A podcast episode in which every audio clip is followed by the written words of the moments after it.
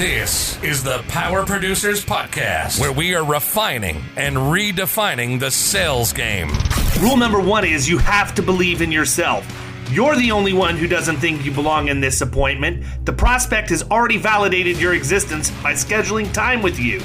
Get it through your head you belong here, go in there, crush it, and close the deal. A place where sales professionals can come to learn from other sales professionals and thought leaders that have mastered their craft. The difference between a good salesperson and a best in class salesperson is only two minutes by spending an extra two minutes on what you might think is a mundane task in the sales game.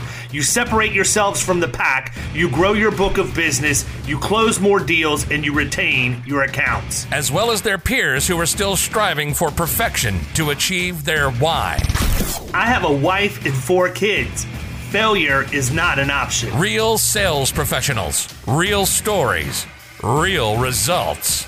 It's no different than being a professional baseball player. You can't be a one trick pony.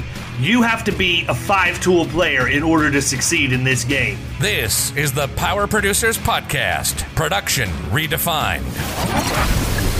Are you ready to feel the power? Hey, everybody, welcome to the Power Producers Podcast, where we are refining and redefining the sales game. I'm your host, David Carothers.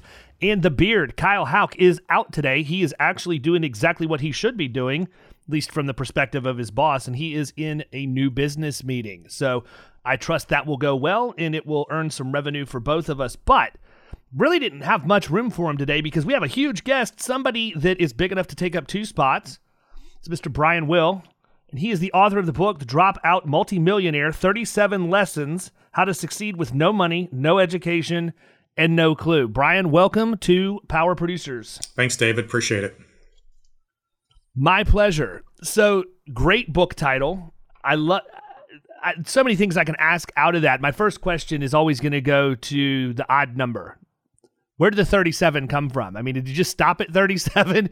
like for me, it would probably be like 370. Well, when we wrote the book, and this gets into how you write books, I put down all these these uh, ideas on chapters and, and thoughts I wanted to get across. And then I wrote the book and then I went back and started reading it and I thought, wait a minute, there are specific business lessons in here. So we started calling them out throughout the chapters. And when we got done, there were 37. So no magic number. That's just where we got to. It's it's interesting, and you've written more than one book at this point, correct? Yeah, the first book I wrote I wrote about a year earlier, and it's called Fifty Seven Life Lessons on raising okay. yourself from a life of despair to a multimillionaire. Interesting. Having written one book myself and in the process of the second one, it's kind of interesting. I woke up this morning and so my book for the people who listen already know, I'm sure it's extra 2 minutes.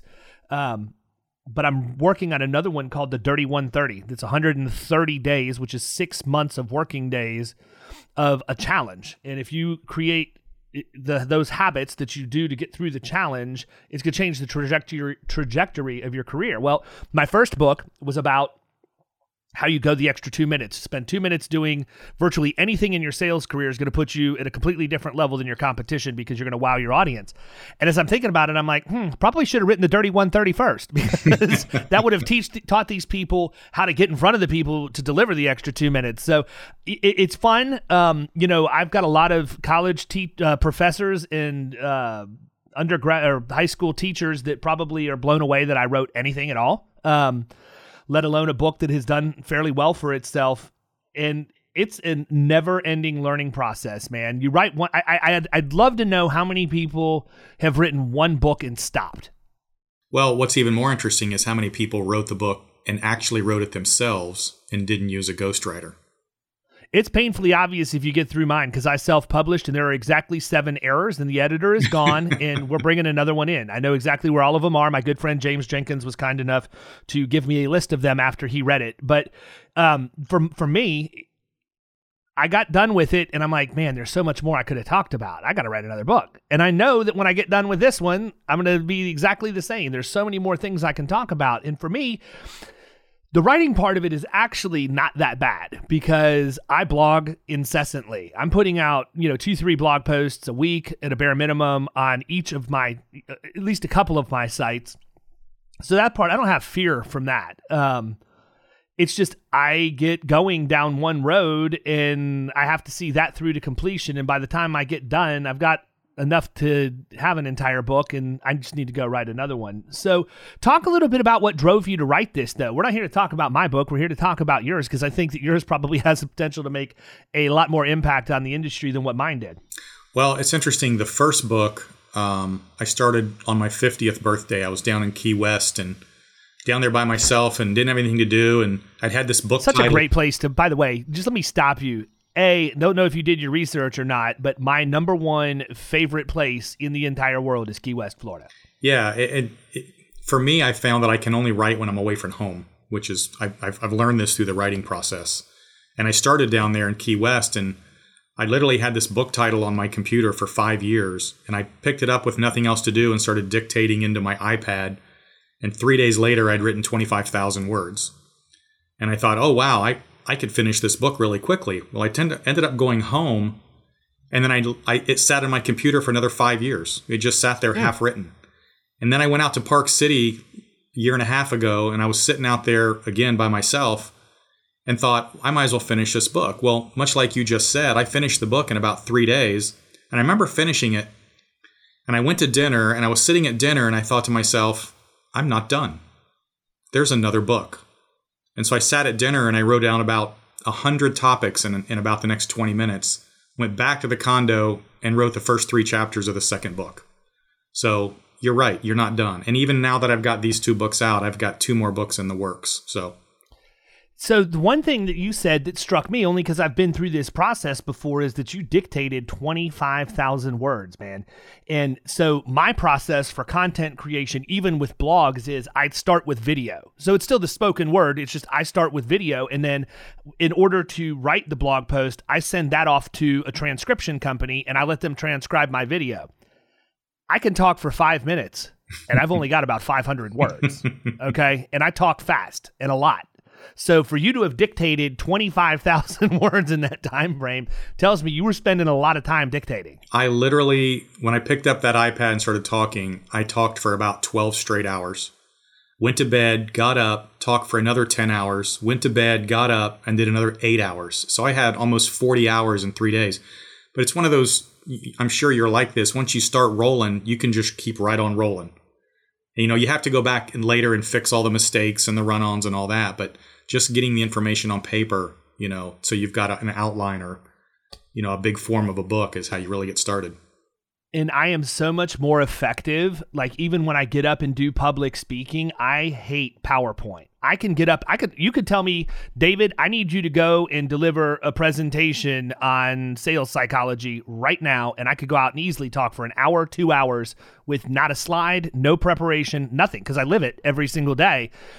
Where I start falling short is when you tell me I have to make that presentation in a written form and have slides and follow those and whatever else. I just, I'm not nearly as effective. And it's really because of how my brain is wired more than anything else. I just can't handle operating in those, in those confines.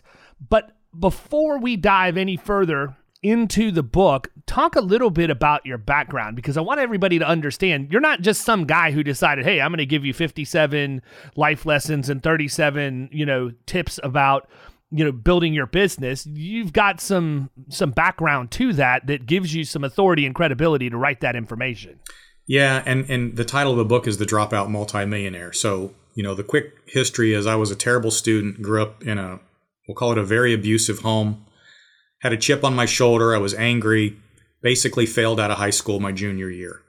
Got kicked out, came back, talked my way back in so I could graduate. But I graduated high school number 83 out of 85 in my class, 1.2 grade point average. I was not a good student. I had no option to go to college. And uh, my stepfather at the time told me, you know, he gave me luggage as a graduation present because I was leaving. So, having no place to go, I went in the military. Joined the Air Force for four years, Army for four years, lost rank a couple of times. I'm not very good with authority. Got out, tried to work, couldn't hold a job. I was a busboy at Applebee's when I got married. Um, that was about the only job I could keep. Uh, got married and then thought to myself, you know, working for someone else doesn't seem to be the deal for me. So let me see if I can start my own business. So I started a landscaping business over the next 10 years, we built that up to having seven franchises in the Atlanta area. It did really good. Uh, I got out of that, got into the insurance business, started selling insurance, health insurance actually. And I don't know if you remember this, but we were advertising on Rush Limbaugh back in the day, probably 1996, 97, to generate leads. And I was selling these things called medical savings accounts, which were the hot thing. But after about a year of this, I, I just couldn't figure out why people were running around face to face and door to door selling insurance. So I cut a deal with an insurance carrier and they said they would allow me to do things by fax. Hmm. And so we were doing fax applications on health insurance, which was not allowed at the time, and built this up to be the largest, second largest agency in the country for Assurant Health, and got acquired by uh, a venture capital firm in Atlanta because eHealth insurance was up and coming, and you know they needed a virtual call center, so to speak. So I sold that company, then went out and started an online marketing company with a partner. Uh, after that, we started another online insurance company. We sold the, the uh, online marketing company to a private equity firm in Chicago. Two years later, we sold the online insurance agency to another venture capital firm out of Silicon Valley. And uh, suddenly, the adage in this industry is if you do one, you're lucky. If you do two, you're good and I had done three at that point, so I became somewhat of an industry expert in the direct to consumer call center space. So I started doing consulting for insurance carriers, kind of turnaround work on their call centers that weren't working. Uh, went through Portland, went through Chicago, went through Milwaukee, went through Connecticut. Spent a few years doing that. Um, tried to quit work, wasn't in my genes, so I started. I bought a restaurant. That turned into two, which turned into four, which turned into eight. Then I wrote these books on business. Um, and then I threw my hat in the political ring here in my hometown running for city council.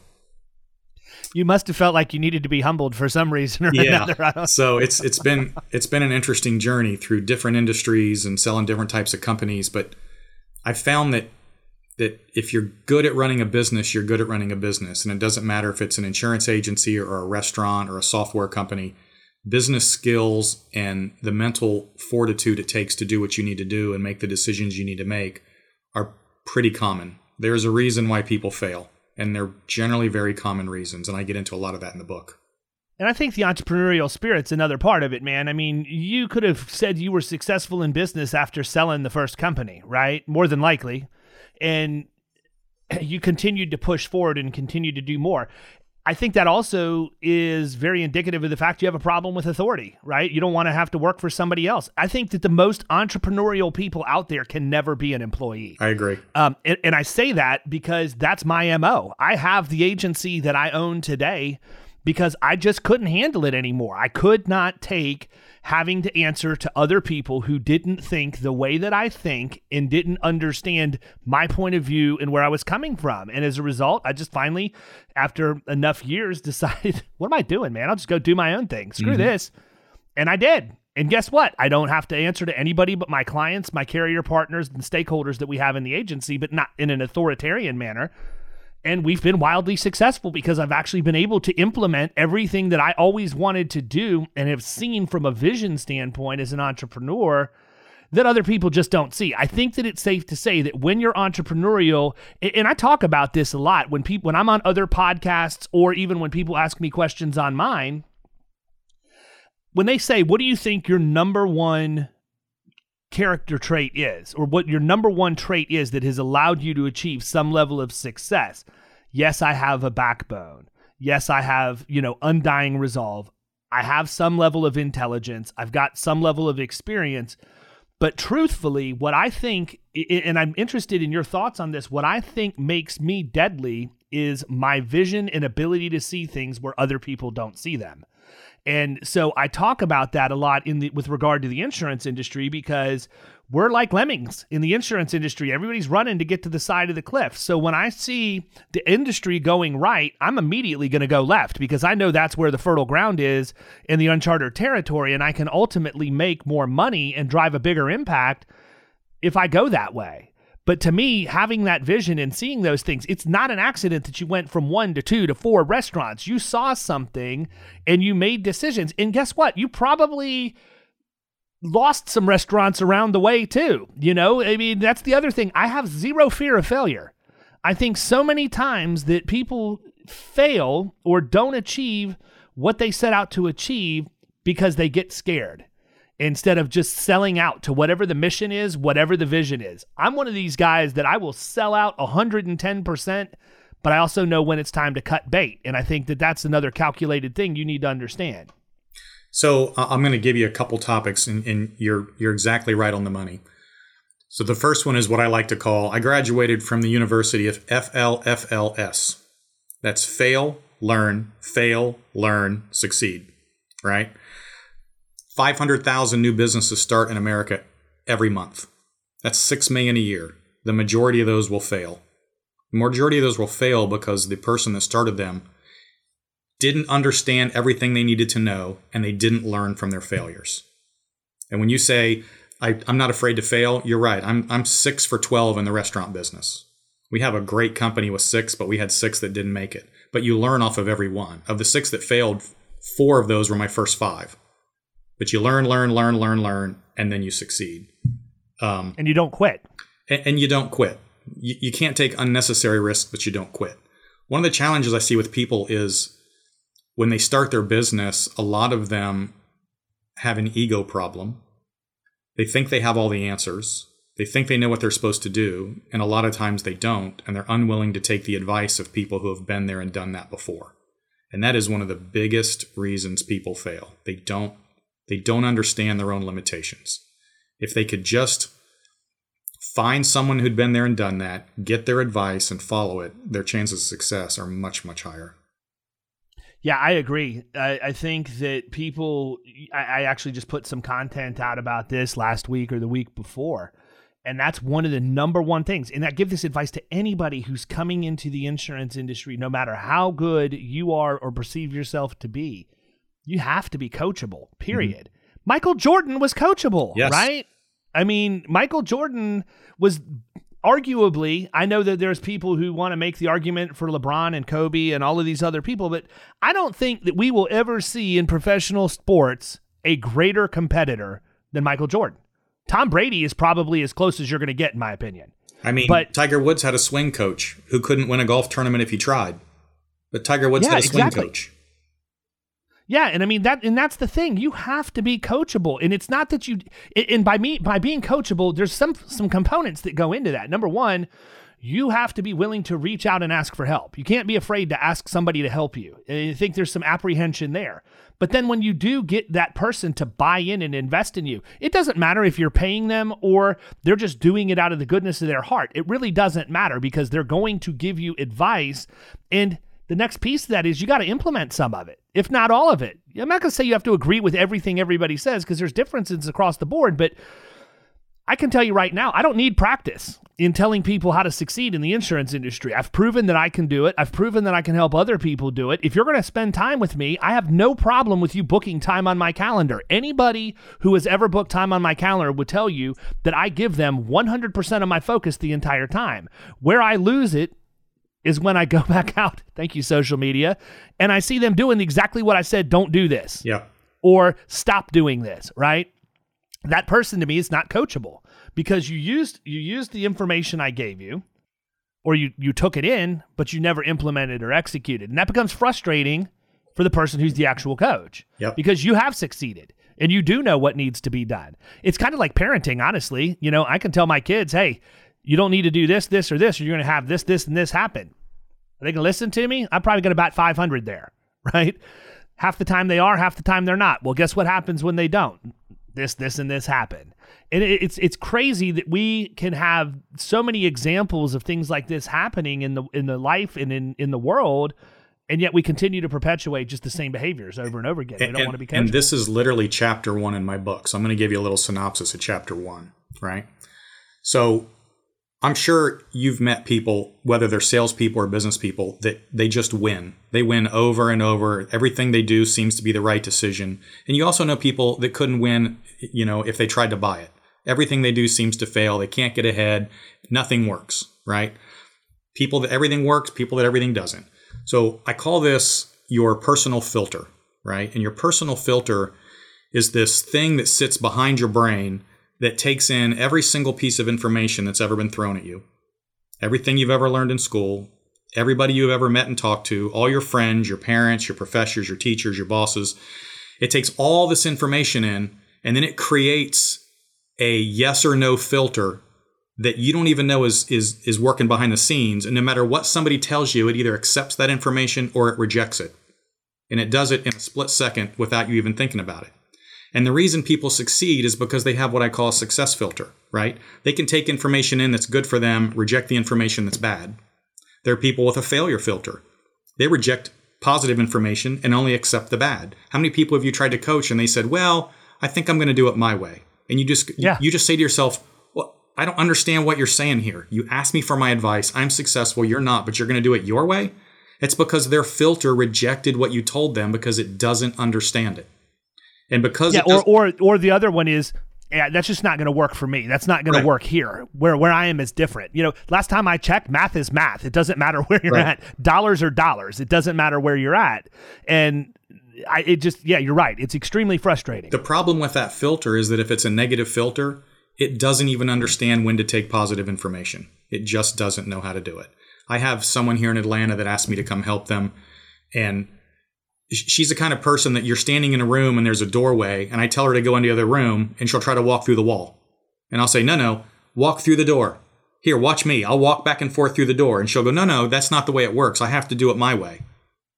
And you just sit there and look at her like, what are you talking about? I'm walking back and forth through the door. Just follow me. No, no, no. I'm going to do it my way. That doesn't work for me. And that, that's, it's, it's, it's because of their filter. They don't know how to win. And if you don't know how to and, win, you need to find somebody who does and listen to them. Well, here's my question. Do you feel like they even know they have that filter? Of course not, because that filter is all subconscious. You have no idea this is going on. I, I, and I say that to people as I'm sitting here talking to you, you're listening to what I'm saying and you're accepting some things and you're rejecting others. And that's based on the entire history of input you've ever put in your brain. Whatever you accept will help, hopefully, and whatever you reject, you'll never think about again. And everybody does this with everything that happens to them every day. So here's a question for you, and you may have a good answer, you may not. I'm, I'm going to put you on the spot a little bit. I don't mean to. How do you translate that to somebody who's out prospecting and, and trying to sell in commercial middle market? Re- define that question a little better for me.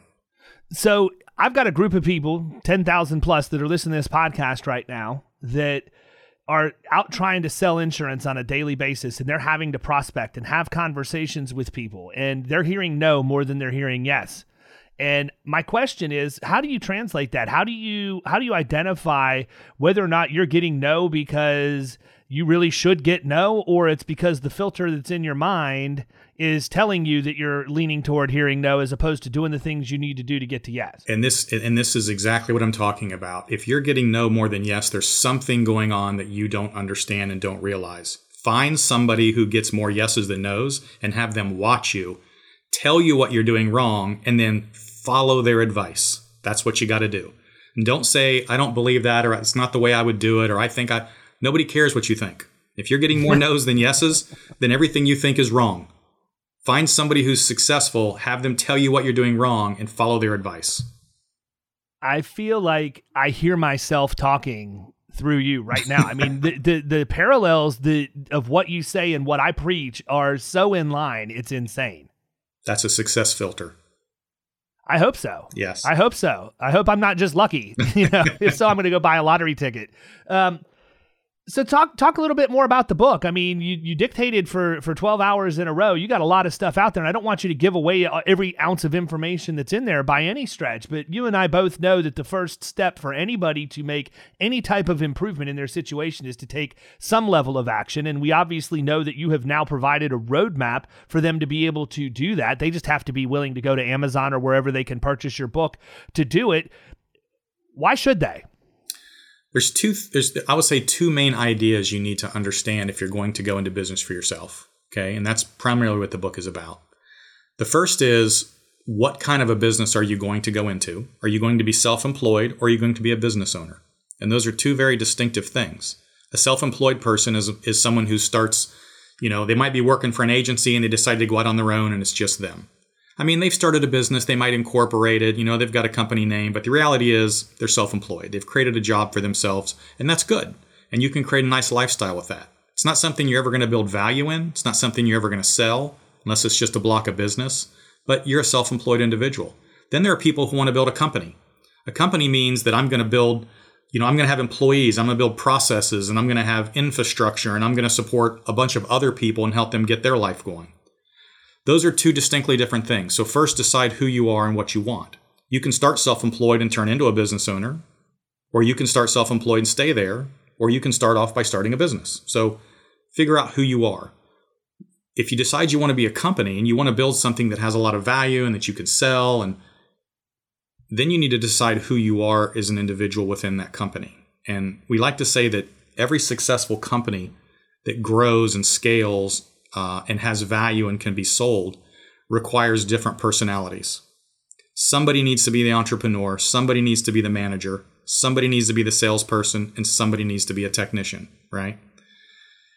There are a lot of people who are salespeople who start companies who have no idea how to run an actual company. There are a lot of people who are managers of another company who think, you know, I do all the work, so let me start my own company. And they have no idea how to sell or actually be the entrepreneur on top. Those personalities are different. And if you are not an entrepreneur, you're a salesperson, you'll probably have you'll probably struggle. If you are a manager, you'll probably struggle. If you're a technician and you try to run a company, you'll probably struggle. So you got to figure out who you are. What kind of business are you in? What kind of business do you want to be? Who you are within that business hire the people to fill in the gaps, and that, uh, and then you move on from there.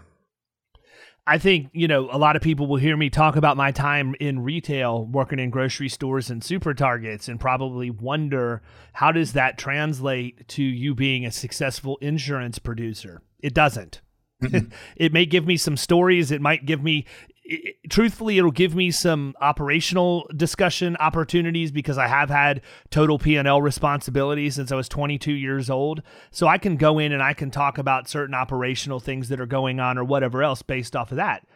But my time in grocery and retail really didn't set me up to be a successful producer. It set me up to be a successful agency owner. Mm-hmm. And because of my ops experience, I can wear that hat when I'm working in the agency. I think though that when you're working for someone else, there's something else that you need to be thinking about. You know, if you're working for a company and you don't own it and you're you're going to be an employee, you need to understand the difference. And I'm going to steal something from my good friend Scott Howell here. You need to understand the difference between a job and a career. Mm-hmm. Period. Right? To me, a job is I'm going to go in, I'm going to work eight hours, and I'm going to go home, and I don't have a care in the world not going to worry about anything, and I, it'll be here tomorrow morning when I come back at eight o'clock. Yep. If yep. I have a career, I have a much longer term vision of what every day's activities are going to lead to. When you're in sales, and when, specifically when you're in sales for a high ticket item, you know, insurance is a high ticket item. It doesn't matter if it's 10,000 or a 100,000, it's a high ticket item. You're in a career, and every single do- thing you do every single day determines the ultimate outcome of your career, which is a much wider view. I feel like many times we get trapped as employees or just having a job. Well, you're exactly right. And unfortunately, people with an employee mindset are never going to succeed in their own business. It's just not going to happen. It takes a much bigger drive. I, I used to say I worked dark to dark seven days a week when I was building my company. You do what it takes. There, and, and I've also always said, people, it's funny for years, people say, well, what do you do for fun? And I would say, mm, you know, business is fun. Business is my life. This is what I do. This is who I am. It's not like I'm checking out at six o'clock and not thinking about it again. You know, it's who I am. I, I tell people that I work seven half days a week, only 12 hours a day. Yeah. And I'm saying that tongue in cheek now because I've gotten to the point in my career where that's obviously doesn't have to happen anymore. But that's what it takes, man. That's what it takes. That's what it takes. I think that people people people see the paychecks and they think they're sexy. They see the process and they run. They don't they don't want to do the work that it takes to get there. And listen, social media has made this a much bigger problem, or at least highlighted it to be a much bigger problem, um, just based on the fact that you never see the grind. Very rarely do you see the grind. You don't you, you see the person like Sarah Blakely, great example. Just sold Spanx venture capital group. She's in Atlanta now. She's from down here. Just sold to Blackstone for over a billion dollars. How many people saw that story and said, wow, must be nice. She just got a billion dollars? We call this the 20 year overnight success. yes. Isn't it though? From my perspective, it took 20 years. From your perspective, it just happened yesterday. Exactly. No, I mean, and that's the thing. And I, I have actually followed Sara for a long time. Uh, number one, because she was local. Number two, because my wife is a huge constituent of her products. And number three, I actually caught her. What, what originally led me to her was she was a contestant on the reality show that Richard Branson did called The Rebel Billionaire. Mm-hmm. And she competed on that. And I connected with how hard she worked. I mean, she put everything she could into that. And, you know, that was at least 15 years ago that she was on that show. Yep. So your point about being the 20 year overnight success is 100% on point. Sometimes it's the 30 year overnight success. Sometimes it's 10. It just depends on what the situation is and who you are and what your your makeup is. But yeah, I think that's that's the other thing. A lot of times people I think that may be what leads to some of the failures in business, right? People see somebody like Sara Blakely who's built an incredible company with which by the way, also an incredible culture. You know, she bought two round trip first class tickets to anywhere in the world for all of her employees and gave each one of them $10,000 to spend when they went on that trip. Like come on people. You you, you can't work in a better organization than that. Right. Now, was it always that way? Absolutely not. I've seen the pictures of when she started with her house over on the other side of the bay, and she would come home and have just boxes blocking her front door. She had no fulfillment department, she had no marketing department. This lady was literally bootstrapping this thing from the ground up and will have my eternal respect. Now, if she ever goes and does anything else, there's no doubt in my mind that Sara Blakely is going to be successful. Right. That's who she is. Yep. She can't be anything but. But I think there's a lot of people out there who look at that, they don't understand. You're right. It was a 20 year process to get there. Well, if that lady can do it, I can do it. I'm just going to go out and I'm going to start doing this tomorrow and think, hey, how quick is it going to be before I get that first massive check? I'm sorry, did you want me to tell you in years or decades? I have, and it's funny, in my years in insurance, I would always have my top salespeople quit to go start their own business because they would look at what we were doing and think, oh, I can do that. That's easy. And I'd laugh every time they'd leave because I'd be like, you know, they'll be back. Whether we take them back is another issue, but they'll be back. They have no idea what it takes to do what they think they're going to do. Absolutely. Absolutely. So, talk a little bit about you know how has this translated i mean uh, we weren't necessarily going to go here we're, we're not going to camp here by any stretch but how has this thought process translated to your current bid to be city council a city council member in, in alpharetta you know when I, I sold one company in 99. I sold one in 2006. I sold one in 2008. I quit working, ended up consulting for insurance carriers for a number of years. Then I got into the restaurant business, but I have always, in every business I've built, built a company that didn't really require me to be there. If, if, if I have a talent business, it's that I can build one that doesn't need me. Because I've always said if somebody's going to buy your business and you're an integral part of it, then it has much, much less value, right? So my famous line in my companies is I have no idea, I'm useless. Don't talk to me. Find figure it out for yourself. So because of that and because I have, you know, a relatively financial stable a stable financial background, my restaurants don't require me to actually work in them. I um I have a lot of time on my hands. But when I had sold these companies years back, I was out in Park City talking to a friend of mine. And he asked me, he said, What are you going to do next? And I, I told him at the time, I have no idea. I've been, you know, head down, dark to dark for 20 years. I guess I'll start another business. And he said, Why? Do you need the money? And I said, No. And he said, Well, Brian, then you need to figure out what you're passionate about and figure out what you're going to give back. And when you figure those two things out, the rest of your life will be happy. And I knew I was passionate about writing, so I did the book thing. But giving back, I was always interested in politics, um, but didn't really want to get involved at the federal level because I don't want to have my life destroyed for something I did in kindergarten. Yeah, I mean, do you really need to offer explanation as to why? yeah, so I, I, you know, I have time on my hands. I started looking into the city council level in my hometown here. It's someplace I can make a difference. I've got the time to do it. It's my opportunity to give back, so I threw my hat in the ring. And you know what? You're going to learn you're going to probably ultimately be successful and who knows you know we may be talking to the next governor of georgia you never know where it's going to end man i, I mean That's just the way it works. You get driven. You're not going to be satisfied. Okay. You and I both know that. I mean, you, you may get a greater level of satisfaction by knowing you're driving an impact and helping other people than money will give you. That I, I would give you that. But at some point, just the way you're wired, I can tell from talking to you and being around people just like you almost every day, you're not going to be satisfied for the long term doing that. I think you're going to push yourself and do something something else. Well, it's like slaying a dragon. You know, it, there's a lot of adrenaline, there's a lot of excitement. You slay the dragon, and then if you're like us, you go, okay, where, where's the next dragon? Well, think about it. I mean, they had all those studies back in the 80s, uh, you know, where the, you had all these high performing people at IBM that were out just crushing it in the sales game, and they all went out and retired. And then an overwhelming majority of them died within a year yeah. of leaving IBM because they didn't have anything to fulfill that need in their life. You know, I don't plan on working until I'm 100. I plan on retiring I'm going to use the quotes when I'm 50 in two years. I, I want, and, and when I say that, I want people to understand. Am I going to sell my agency? No, probably not in two years. I know what my number is. If I get there in two years, I will. But I'm not saying I'm going to retire from everything. I'm just saying I want to know that if I wanted to quit work today, I don't ever have to work again. Right. I will continue to work, but you operate with a different level of clarity. I have to believe. What I mean, truthfully, Brian, I could probably stop working today. Right. But that being said, I and so I can tell you just how my own mind is wired. I can see that I have made decisions differently, knowing that, that that's that that's the case. I'm not worried about where payroll's coming from next week. I'm not worried about whether or not the carrier check's going to get deposited, you know, before I have to pay the rent or any of that other stuff.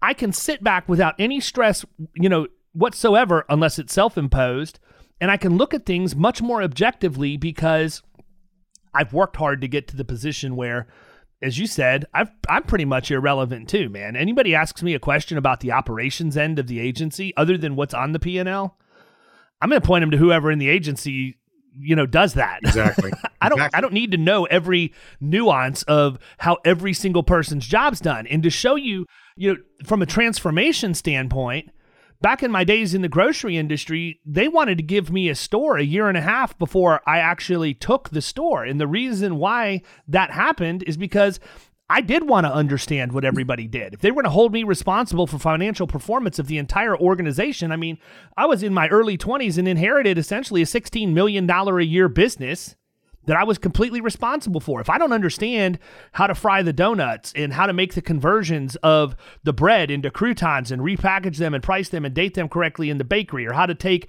the rotisserie chicken and turn it into chicken salad or put it on the steam table as another dish the other day, and understand where the profit is made or lost in each one of those operating units inside of a store, I couldn't take responsibility for the whole thing because I wouldn't be able to lead and un- help that person understand where to troubleshoot in their own operation. Now, I didn't have to go in and actually physically do that stuff for long periods of time, but I did. I worked in every single job in that store before I allowed them to give me the promotion. And I don't want that to sound pompous. It was more out of fear that I was going to fail when I got there if I didn't understand how everything worked. At this season in my life, having been through several opportunities that have turned out well and having several that didn't turn out well, I've been molded into somebody who realizes I don't know. I don't have to know every single detail. I just need to know that I've got the person who does know those details in the boat rowing the same direction as everybody else. You know, I, I to your point earlier, I tried to retire, couldn't do it. I would, I would walk into a store or a restaurant or, or business, and all of a sudden I'm looking around, going, I could do this. Should I buy this or should I just build it? Which, which would drive me crazy sometimes because then I would say, no, no, no, you're retired. You're, you, you're, you're not, you don't need to do this anymore. But I mean, I was literally sitting in a bar one day with some of my ex employees having some drinks, and somebody said it was for sale. And I said, you know what? Screw it. Let's just buy it. So we bought it. And now we have eight. And that's just kind of the way it goes. Um, but yeah, if you if you can build your business to the point where, like you said, you can operate at thirty thousand feet and not down in the trenches, then you've got something. I call it, you know, in the restaurant business, we call the difference between managing a store and managing a company. It's the difference between managing, managing, you know, the sales process or managing the agency. You have to understand the P and L level in order for you to operate the business. That's what you need to know. And to me, truthfully, that's not that difficult. I mean, I realize for there's you. a lot that goes. What's that for you? Right, and that's what I'm saying. So people that are wired like us, for me, it's uh, you know number one, very non-emotional decisions because the numbers always tell the story, and I don't I don't I'm different than a lot of my peers because I don't ever look at anything as, in terms of dollars. I look at everything as a percent to total revenue, right? So I can understand if I make this decision, it's going to cost me two percent. Okay, well now I can back into the number and see what it is. But because of how our P and Ls were always always set up, as I was coming up through the ranks, I just had I knew my payroll percent had to be single digits. I knew my sales per man hour had to be certain number of things. And in the agency world, I don't think that we always break down our P and Ls and understand what the the um, the tolerances, the different tolerance levels are for the different uh, expense centers in or revenue centers, does that matter for the agency? So for me to make business decisions, as long as I have good reporting and the data that's been put in is correct, boom, just like split second. It doesn't take long at all to figure out, oh, yeah, you need to do this here, cut this, add that, whatever else. You know, it's interesting in all the consulting I did, and I did this in every company we went into, I would switch them from what we called top down management to bottom up, right? There's a macro P&L and then there's a micro P&L. And the micro P&L is every single salesperson in the organization. You can take every single salesperson, build a P&L around them based on their OPEX costs, their lead costs, their sales commissions, their salaries – build that P&L and it becomes very apparent very quickly who's producing and who's not. And I, I, can tell you every agency we went into, I would probably fire the bottom 25 to 35% of their sales force. And they had no idea. They kept thinking more sales is more more revenue is more profit and it's not. More sales is not more profit. Every agent is a profit center, every single one and you have to look at and every single one of those accounts is a profit center too. Every account's a profit center. Every lead source is a profit center. You have to break this down so many ways to determine what works and what doesn't. And most agency or big agency owners just have never done that before. They keep looking at it from top down and then can't figure out why. You know i had an agency it's, funny that you say that man because and for everybody who's listening to this i didn't know brian at all until we had a, just a, a, quick conversation of about 30, 45 minutes the other day to talk about what we were going to talk about today. And then we brought him on the podcast. So he knows nothing really about me unless he's gone out and done research on the internet. And truthfully, I haven't done any more because I felt like we hit it off and we could just figure out everything else we wanted to talk about when we came on to record. But I do this and I didn't do it intentionally necessarily. You know, I didn't go read your book that said, hey, you should do it this way. I just did it this way because this is what made sense to me. So it's one of the reasons why I have all of my producers do a business plan, right? I want them to do a business plan because they are. I want them to run their book of business as if it's their own individual company. It's going to show me how entrepreneurial they are, how cost conscious they are. But the most important thing, and if you're an agency owner and you're listening to this, you need to write this down right now. It's not about what amount of revenue any producer is going to do. It's how they're going to do it. How are they going to get there? How much is it going to cost? How much time is going to be invested? What are those daily behaviors they're going to have to execute to 100% per, uh, perfection every single day to get to that number. And so many times we just want to know, hey man, what are your numbers going to be for the year? And then we put that as a placeholder in the budget. And when they don't hit the number, we don't have anything to go back and hold them accountable to or measure because we didn't get them to give us their plan and agree to it on the front end. Whereas if they've done that. And my belief is I don't care about the revenue. I do care about the revenue, but on a day to day basis, I am not going to go into somebody who's got a business plan that says, I'm going to write $2.5 million of premium for your agency this year, and every day ask them, where's the $2.5 million? What I do want to know is how many cold calls are you going to make? How many marketing drops are you going to make? How much follow up do you have? How much retention do you have in your book? Now we can start getting into these things, but it's the behaviors that ultimately determine whether or not they hit their revenue goal. And if you don't define the behaviors and hold them accountable to the behaviors, you're never going to get to the revenue number. And the mistake that so many people make is they want to hold somebody accountable to their end of the year revenue without ever looking at what they're doing every day to get there. That's a fact. That's the difference between an agency that's wildly profitable and one who can't figure out why they can't make money. Agreed. What else can we talk about, man? We got all kinds of. We got 15 minutes left. Well, um, floor is yours. Floor is mine. Um, gosh, I, I, uh, that's a good question. So, what would you say the biggest thing that you've learned? Like, the, what's just the biggest, ridic- most ridiculous mistake that you've made? And if it's going to give away the book, then tell me that, and I don't want you to tell me. Uh, well, I would say it's a thousand mistakes. The biggest one, however, is letting your ego get in the way of your ultimate success. Again, again this, this is a repetitive topic here, but if your business isn't where it needs to be, there's a reason, and the reason is you. And if you don't understand that, then you're not going to be able to move forward. And the way to move forward is to find somebody who can help you figure out what you're doing wrong, what's wrong in your sales process, what's wrong in your agency, what's wrong with your agents, what's wrong, and you got to find somebody who's been there, done that, and then let and then listen to what they tell you. I will tell you another thing, and, and I said this recently somewhere: quit chasing the advice of billionaires.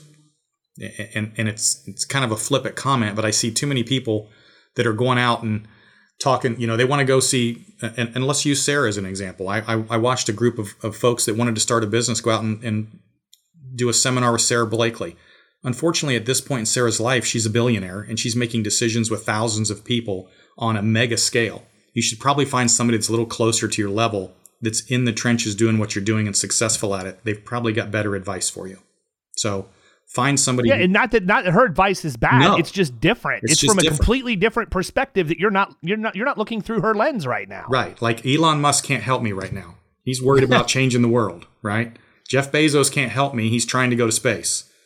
Find somebody who's yeah. running a $50 million agency that's willing to help you and take their advice because they're in the trenches with you right now and can help you make those decisions. Stop chasing the advice of billionaires. Find someone who's at your level or above the level where you want to be. Successfully listen to them. Yeah, truthfully, figure out the realistic level where you want to be. I think is where it, what it boils down to. If you say, you know what, I really want to, I, I want to have a net worth of ten million right. or more, find that guy or that lady. I, I, find, find the person who's got that. I can't help you be a billionaire but I can help you build an agency that you can sell for 50 or 60 million dollars because I've done that. Yeah, agreed. And I'd love to be a billionaire, but I don't know any billionaires to even begin to ask. And if, and to your point, if I did, I don't know how applicable what it's just such a different different thought process. But right. again, that's what society's attracted to. That's what they're enamored. They're, that what that's what they're enamored with. It's let me go find the biggest and the best, not the most practical. Right. Most practical is where you need to be. Hundred percent.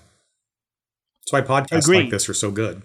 Absolutely. Well, I, I, appreciate that. So listen, I don't want to to flounder around and think of anything, um, you know, just try and come up with stuff to talk about.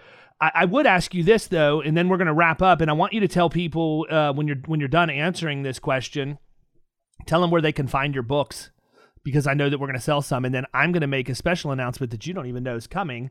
But number one piece of advice you've given so many but if you were to think about the number one piece of advice that you've ever been given and understanding that you're not somebody who likes authority i do believe you're coachable. I know i am. I don't necessarily deal well with authority but i am coachable. I just have to be getting coached by the people that i choose that i know are going to give me the best advice. Um, what do you think the best piece of advice is you've ever gotten?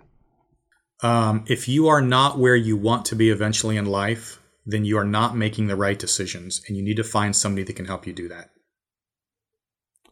I'd say something similar, um, but different, and tell people, you know, if you're not succeeding to the level you want, go stand in front of a mirror, and every reason why is staring back at you. Your ego is the problem. I, I, I, I love to say this. You know, you know the difference between uh, you and Elon Musk. You know the difference between you and Jeff Bezos, or you and Bill Gates, or you and Warren Buffett What's the only difference between you and all these people?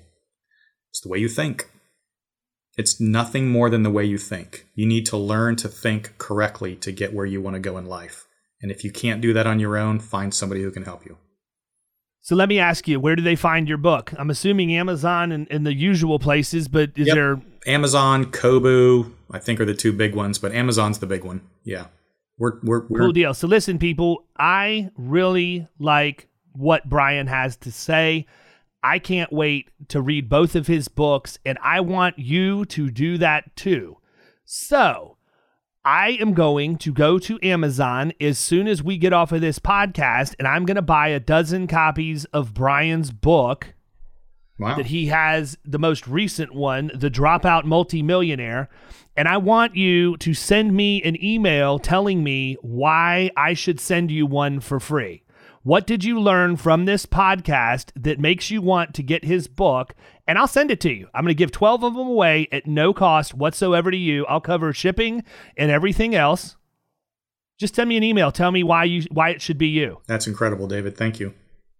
Brian, I appreciate you coming on, man. It has been great talking to you. Um, you know, when you're down in Clearwater or when I'm up in your area, I'm definitely going to reach out. I would love to go visit one of your establishments, just spend some time listening to you and learning from you. And, uh, you know, I hope you would do the same when you come down here Yep. uh, because you've got a place not that far from me. I got. I'll be down there almost the entire month of November as soon as this election is over. So we need to we need to catch up. You're going to need to recover, man. That, that's why I'm going to the beach for a month. I hear you. I hear you. Well, listen, I wish you nothing but continued success. I really appreciate you taking time out of your schedule to come share with our audience. This has been an episode just absolutely packed with great information. And people, I can't encourage you enough to go and pick up a copy of Brian's book. And if you don't want to do that, send me the email and I will send it to you for free. Thank you, everybody, for tuning in, and we'll catch you next time. Thanks, David. You've been listening to the Power Producers Podcast. You can follow Killing Commercial Insurance on Facebook and YouTube. And if you want to take your game to the next level, Next level. check out our book, The Extra Two Minutes, and our website, killingcommercial.com.